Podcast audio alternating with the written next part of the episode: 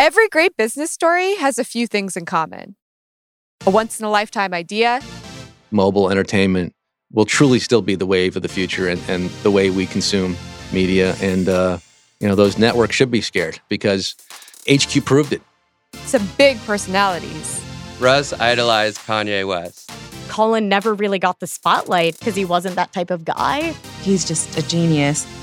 and plenty of drama.